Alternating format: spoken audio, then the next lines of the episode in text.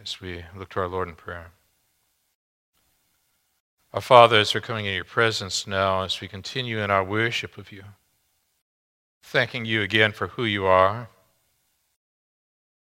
thanking you for what you've done, thanking you for Jesus Christ, who died in our place for our sins. there are times in our lives, Father, where we thought we built a, a fortress maybe physically, maybe financially, maybe relationally. We thought we were secure. Then, lo and behold, life broke in. We found ourselves under siege. Maybe it's uh, back then. Maybe it's a, a now. And whatever the case is, Father, what we have to understand once again, as greater is he that is in me than he that is in the world. And that our security in life is found in Jesus and in him alone. So, Father, no matter what the needs are this morning, I pray that first and foremost that Jesus Christ is being honored as Savior and Lord. And if there is one or more in any of these services that comes today, and they know that when it comes to this phrase that Paul has used, being in Christ, that's not where they're at. Maybe they're into themselves, but they're not positioned in Christ. Pray now that you'll speak to that heart. Open up that mind and that soul to what matters most and who matters most Jesus Christ. So, for siege victims this morning, I'm praying, Father, that you'll take these words and minister to the hearts. Warm these hearts, engage these minds, and shape these wills. As again now, Father, we've come here to see Jesus and, and Him only. We're praying these things again now in, in Jesus' name.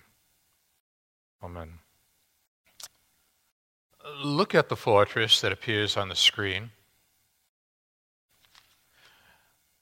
I was standing on the top of that a few days back. That's Masada. It's in Israel. It's a fascinating scene that tour buses make their way toward. You take a cable to make your way up to get to the top.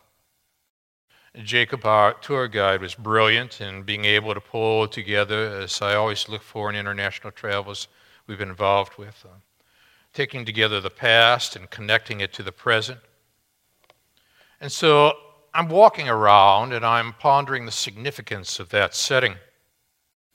You see, according to Josephus, a historian, uh, Masada was first constructed by what were known as the Hasmoneans. And somewhere around 37, 31 before Christ, Herod the Great fortified it as a refuge, a refuge for himself. In the event uh, he found himself under siege.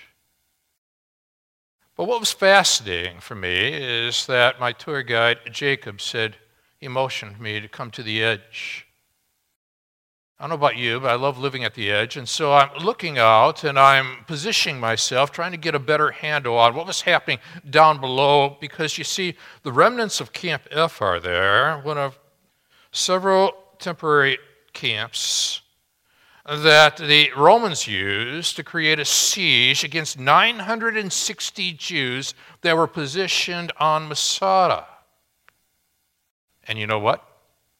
It took 15,000 Roman soldiers to produce the siege against 960 Jews. Now, it seems a bit disproportionate, doesn't it? But what was fascinating is that as they laid siege to the 960 people in Masada, the Roman legions surrounded Masada and they began to build a siege ramp siege ramp against the western face of the plateau. They moved literally thousands of tons of stone and beaten earth to do so. 15,000 soldiers, to overwhelm 960 Jews? Now, there's a tragic story, and you're going to have to look it up. You'll have to go online and, and get the rest of the story. But what fascinates me is that throughout history, the Jews have been under siege. But what also fascinates me is that to varying degrees, spiritually, medically, financially, occupationally, and so on, people in general are under siege, and believers are not exempt. What Second Corinthians does for us is that it chronicles what it's like for a man who is in Christ to live in Christ while simultaneously having to live out his life in this world. Paul is a man who understands what it means to be under siege. Why, in verse 26, he, the prior chapter, he spoke of frequent journeys and dangers from rivers, danger from robbers, danger from my own people danger from Gentiles, danger in the city, danger in the wilderness, danger at sea, danger from false brothers. You get the sense that danger was part of his norm. It was a life under siege. Maybe that's where you find yourself this morning. Well, what I want to do is to talk briefly this morning about what God has to say to siege victims. And there's three requirements that I find here for those who are in Christ but under siege.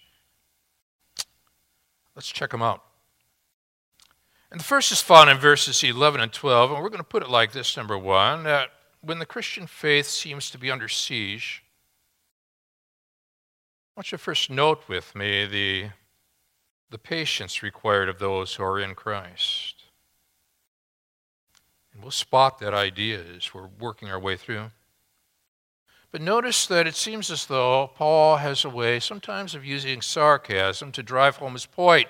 So there's an exclamation point in your English, not there in my Greek, but definitely in the English to draw out the sense of what he's saying, where it seems as though his accusers have, have been bolstering themselves in their prideful ways and basically making them look good in comparison to the Apostle Paul uh, the man who had started this church. And now he throws his hands, in essence, up in the air and says, Okay, I've been a fool.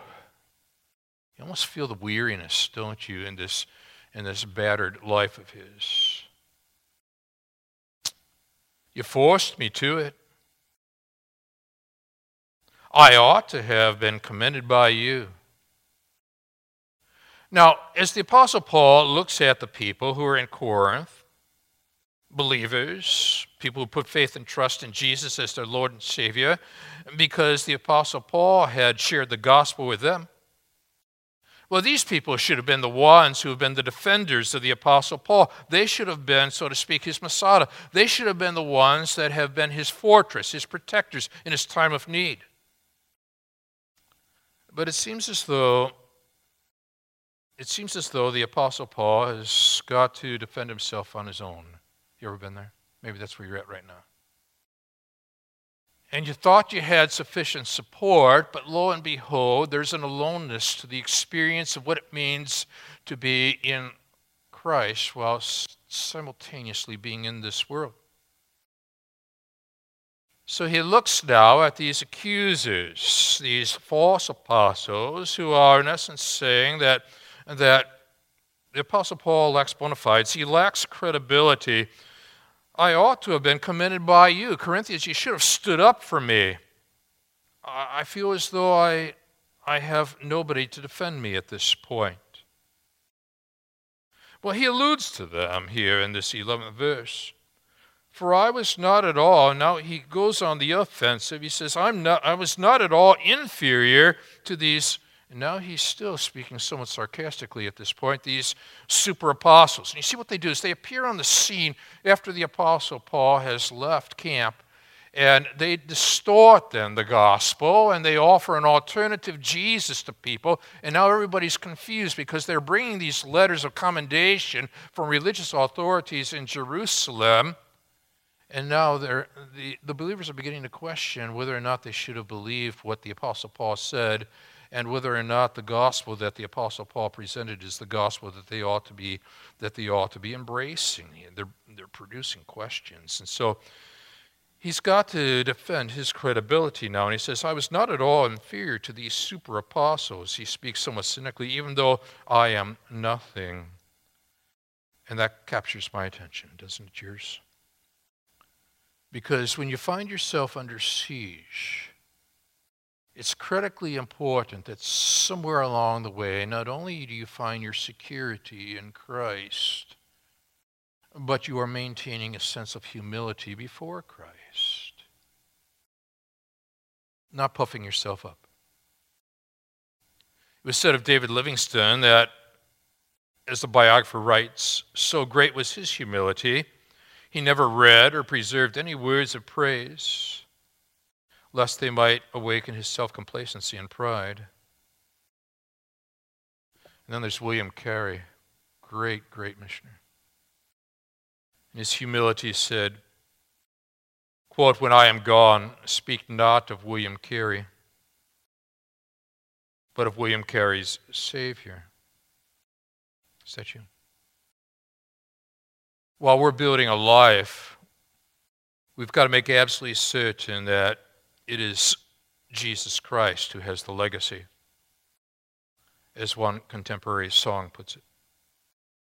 For I I find myself here reflecting upon what he says. And so he, he says, on one hand, I was not at all inferior to these super apostles. And on the other hand, he says, even though I am, I am nothing, and he's not going to back away from this battle because he knows that life is not a playground. Life's a battleground.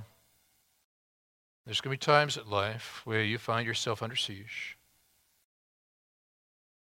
Civil War, close of the first day of the Battle of Shiloh. There's incredible Union reverses.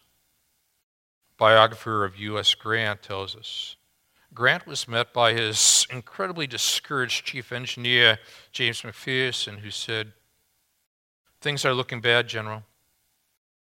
We've lost half our artillery and a third of the infantry. Our line is broken. We're pushed back nearly to the river. Well, Grant made no reply, and McPherson, I marked it impatiently, asked what he intended to do. Do?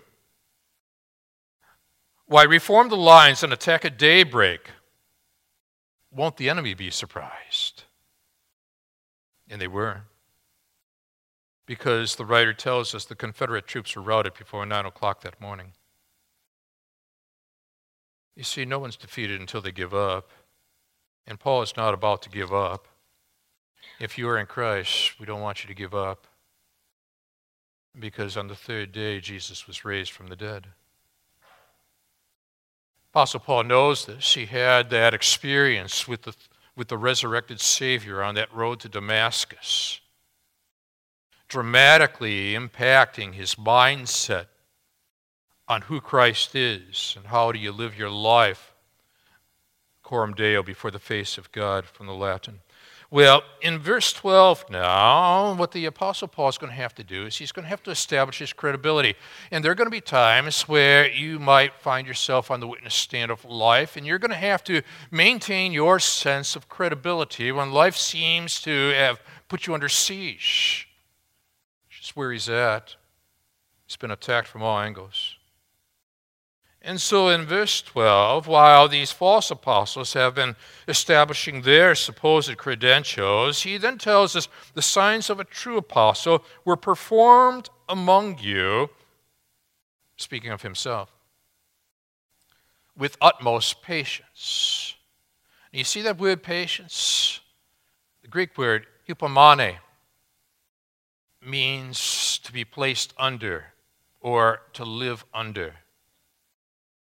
In other words, when you are under siege, what you've got to bear in mind is that what's more significant is that you are under the lordship of Jesus Christ when you find yourself under siege if you are in Christ. And so now you take that word patience, or in some translations, perseverance, you you allow for the richness of that word, hypomone, the Greek word, to begin to penetrate into your mindset. And now you say, okay, when a Christian is under siege, that's when their credibility is going to be observed. Is he authentic or is he not? Is she authentic or is she not? Now, for the Apostle Paul, he's going to have to establish his authenticity in order to reestablish in the mindset of the Corinthians his authority. Because in their minds, if his authority is diminished, maybe what he said about Jesus Christ is diminished, and then they should start thinking seriously about what these super apostles were claiming. But then again, here is Paul, and he's demonstrating hypomone. He's demonstrating patience. He's demonstrating perseverance, which is necessary in the siege experiences of life. And for him personally, as an apostle, there were three distinctives of an apostle that would stand as a hallmark to be able to establish credibility. The first one is signs. Signs. What signs do at this point is that they authenticate the words of an apostle when he produces signs. And then there's the second word, wonders. Creates a sense of awe about God. You see, when you are under siege, what people need is to have a fresh encounter with who God is. And they'll be watching very carefully whether or not the way you live your life creates a sense of awe of God rather than merely an awe of yourself or how strong you are when you're under siege. Are you doing that? Third phrase, mighty works, a distinctive of an apostle, speaks of God's power here at work. So now the Corinthians are going to have to contrast these so called super apostles who are claiming apostolic authority, but they are dealing and they are living with simply human credentials, versus the apostle Paul, who has got credentials that have come from above from God and has demonstrated signs, demonstrated wonders, demonstrated these mighty works in the midst of the Corinthians. And he's creating for them now a situation where they've got to say to themselves, a man under siege is still a man who's able to maintain credibility. And if you find yourself under siege, what you're going to want to do is to make sure that you maintain a sense, maintain a sense of credibility. Because again, greater is he that is in me than he that is in the world, as we are told in the scriptures.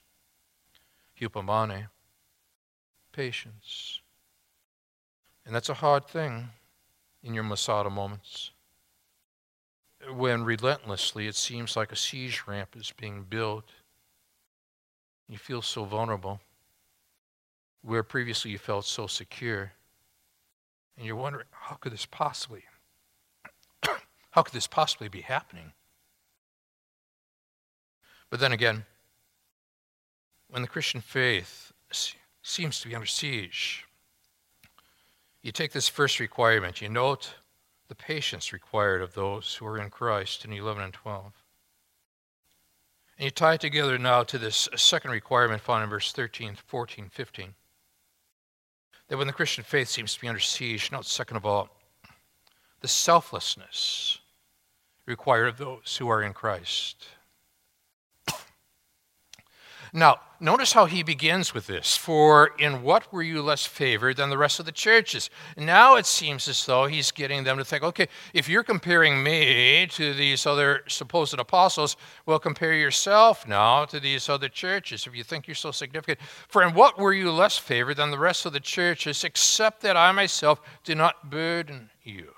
Now, here's the fascinating thing the super apostles were those who uh, had demonstrated such eloquence, which was very important in the Greek culture. That's how you gained a following. And then they would put out their hands and want to be reimbursed for their eloquence.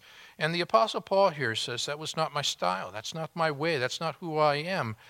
I did not burden you. And he will use that burden, that word burden, repeatedly. You see, when one establishes their credibility for Jesus Christ when you're under siege, you're still a giver. You're not on the take. You're still asking yourself, when it seems as though life is taking so much from you, how can I give still more to those who need to understand what grace is all about? Are you doing that? And so, somewhat sarcastically at this point, he throws up an exclamation point, doesn't he, in your English Standard Version or whichever version, but it's not there in the Greek because well, the exclamation points are not there, but uh, the translators understand it. Forgive me this wrong, he says, somewhat cynically at this moment, as if he's countering now those, those accusations being made by these supposed apostles that are not really apostles. And so he comes at you and he says, For the third time, I am ready to come to you. Now, typically, when people let you down, and the Corinthians had let Paul down, it might be natural to start distancing yourself from those people, move on, move to a different relationship or whatever. But he says, I'm not giving up on you. Not coming back. For the third time, I am ready, I'm ready to come to you. And I will not be a burden. For I seek not what is yours, but you. Don't you love that? Now, there's incredible humility here that's found in his selflessness. Great biographer of um, Robert E. Lee, Douglas Freeman, ends the fourth and last volume of his biography these words. It occurred in North Virginia, probably on his last visit there. A young mother brought her baby to him. He took the infant in his arms, looked at the child, then looked at her, and then the great general said slowly, quote,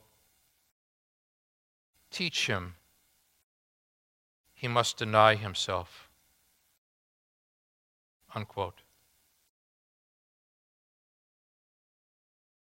The Apostle Paul understood what it meant to deny himself for the sake of others, even when he was under siege. How about you?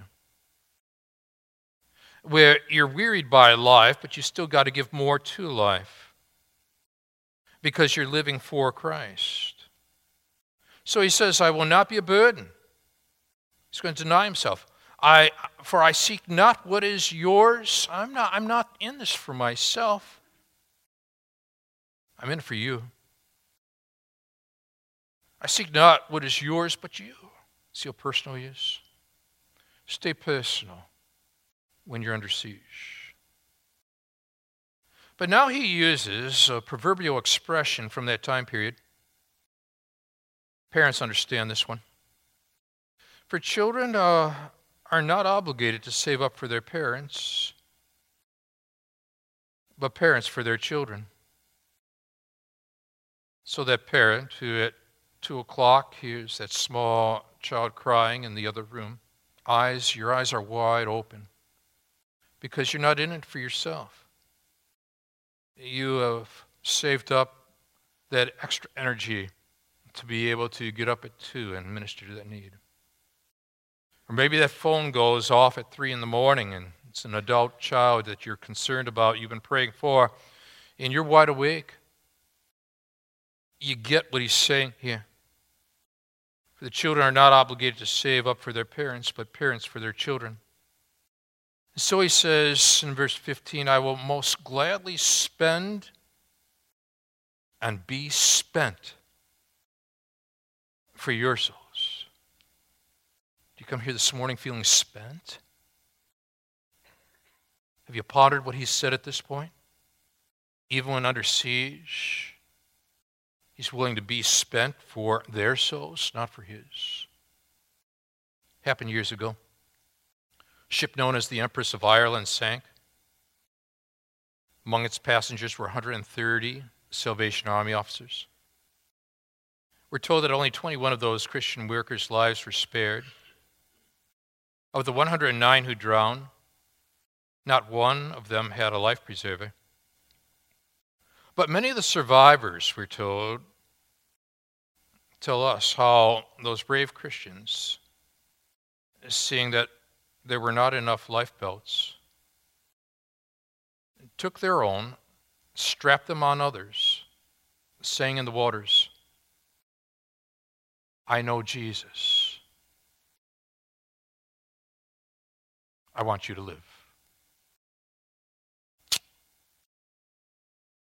When you're under siege, when it seems as though life is so contrary, what are you willing still to give for the sake that others might understand you know Jesus? The one who gave of himself and died in your place, my place, for our sins. There are Empress of Ireland moments, you see, where people are they're going down, and what they desperately need to see is how someone who loves Jesus is still willing to be thinking about others rather than preserving the last remnants of their, of their own dignity, of their own security. The Apostle Paul, he's still thinking about others. How about you? So there you have it. You're in verse 15. It says, I will most gladly spend and be spent for your souls. And now you almost feel as though he's taking a deep breath, and you're seeing it on the screen here as you go on with this verse. I don't know if he's feeling the love. Because then he adds, If I love you more, am I to be loved less? Why are they loving these false apostles more, loving the apostle Paul less, even though he gave so much of himself to them? I'm standing a few days before Masada experience in that upper room. Pamela's on one side of the room, I'm the other. In the upper room, Jacob, our guide, is there. He's Jewish. He's pointing things out to me. This is where, and this is where uh, Jesus would have washed the disciples' feet. He says, "My mind's racing, thinking about Jesus washing Judas's feet." A John 13 moment. I remember exploring the chapters of 13 through 17 here Sundays morning and mornings in prior years. And out, and as a result of that moment, when he had finished washing the disciples' feet, he would then say, A new commandment I give you, that you love one another. Notice that he had to give it as a command because it doesn't come natural. It's not a feeling. It's it's something that's supernatural. It comes from a relationship with God through Jesus Christ as Lord and Savior. And so I'm standing there in that upper room and I'm thinking about Toby Mac at this point.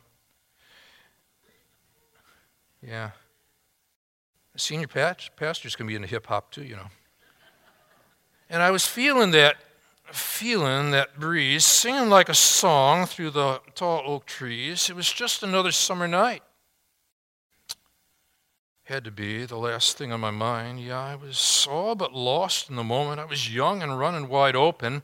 It was just another summer night, had to be the last thing on my mind when love broke through. You found me in the darkness, wandering through the desert. I was a hopeless fool. Now I'm hopelessly devoted. My chains are broken, and it all began with you when love broke through. And it all began with you when love broke through. It's amazing thinking about Tony, Toby Mac in the upper room. But love broke through. And Jesus washes the disciples' feet, you see. And Judas leaves the room. And then Jesus ministers in chapters 14 through 17 in that great upper room discourse. Let not your heart be troubled. Believe in God. Believe also in me. He says to disciples who are feeling as though they're under siege. And very shortly, so will Jesus as the troops approach him in that Garden of Gethsemane. Is that where you're at? And so there you have it now. You're at that point where you're checking out these requirements. And when the Christian faith seems to be under siege, you note, first of all, the patience required of those who are in Christ in verses 11 and 12. And second of all, the selflessness required of those who are in Christ in 13 through 15. But you're not done yet because you still got 16 through 18 coming your way. And thirdly, when the Christian faith seems to be under siege, note furthermore the integrity required of those who are in Christ. And now, and now there's the Apostle Paul. He's going to use a lot of questions here to establish his credibility, his integrity.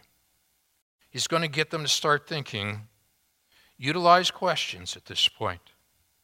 You're at 16, but granting that I myself did not burden you, there's that word again. They've got to establish the fact that he wasn't on the take. It seems as though now these super apostles, these false apostles, are on the take. I didn't burden you. I was crafty. You say, not I say, you say, got the better of you by deceit. But here's the questions of the hour for the man who's trying to maintain his credibility. But then didn't Jesus Christ have to do that as well? Maintain his credibility in the face of his accusers? And you take a deep breath because sometimes when you're under siege, your credibility is under siege simultaneously.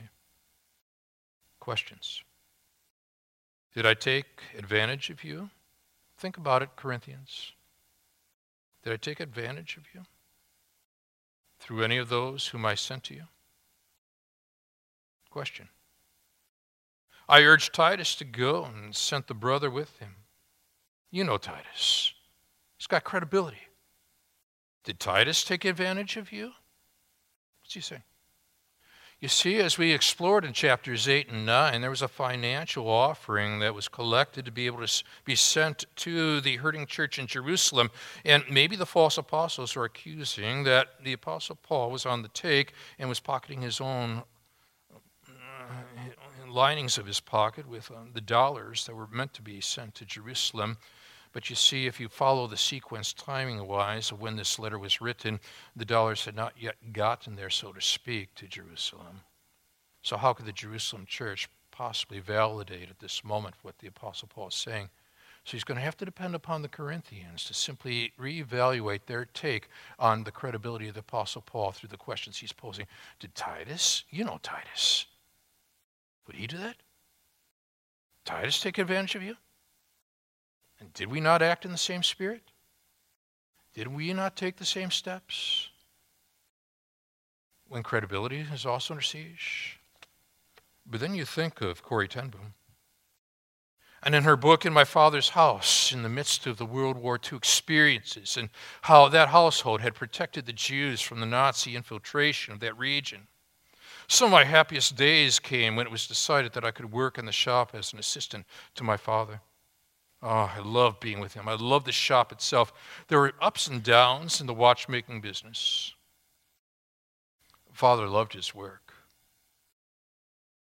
But he was not in it for the money. Times were often hard. And once I remember we faced we were faced with a real financial crisis. I was the one responsible for handling the bills. And a large bill had to be paid and there simply wasn't any money. And then one day, a well dressed gentleman came into the shop and asked to see some very expensive watches. And I stayed in the workshop and I prayed with one ear turned to the conversation in the front room. Hmm. This is a fine watch, Mr. Ten Boom, the customer said, turning a very costly timepiece over in his hands. It's just what I've been looking for. And I held my breath.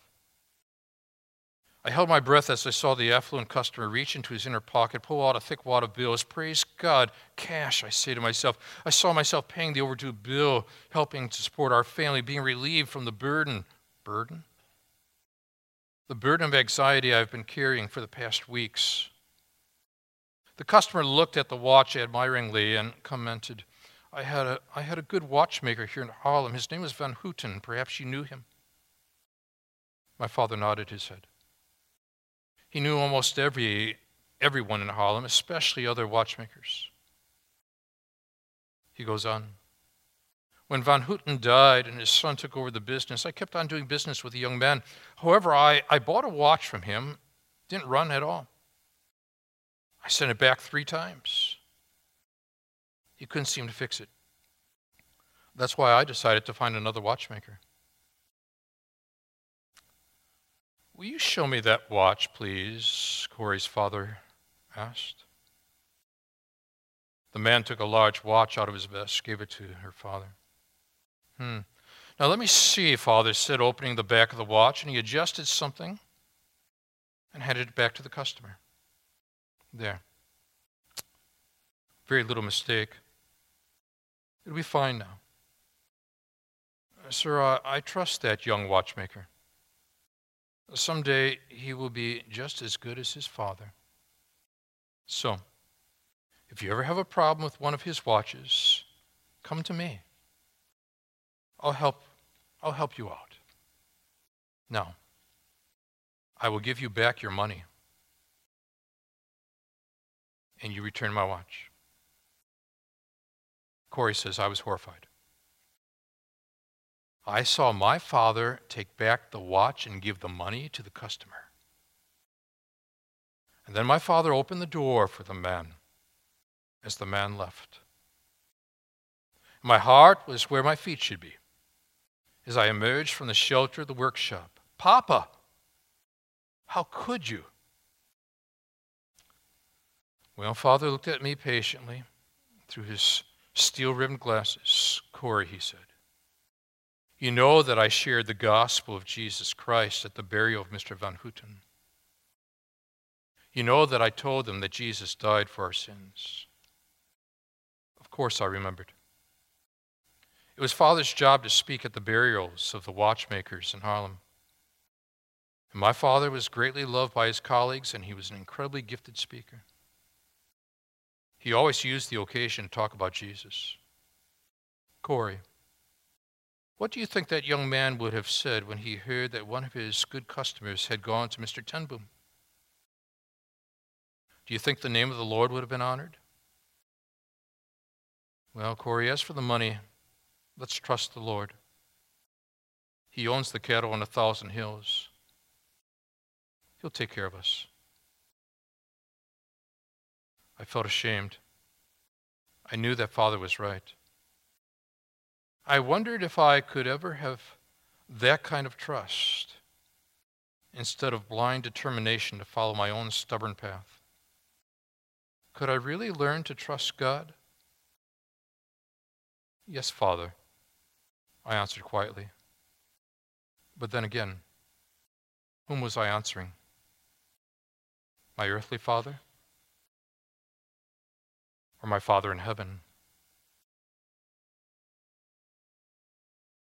Under siege. But when you find yourself under siege, note the patience required of those who are in Christ. Note the selflessness required of those who are in Christ. Note the integrity of those who are in Christ. And when people are looking at how you manage life when you're under siege, may they look to Christ. Let's stand together. Thanking you now, Father, for moments like these. We want to be so real with life and real with you.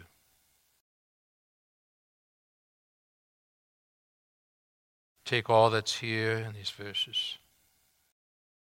Take the richness of the history of Masada. Take the words of a TobyMac.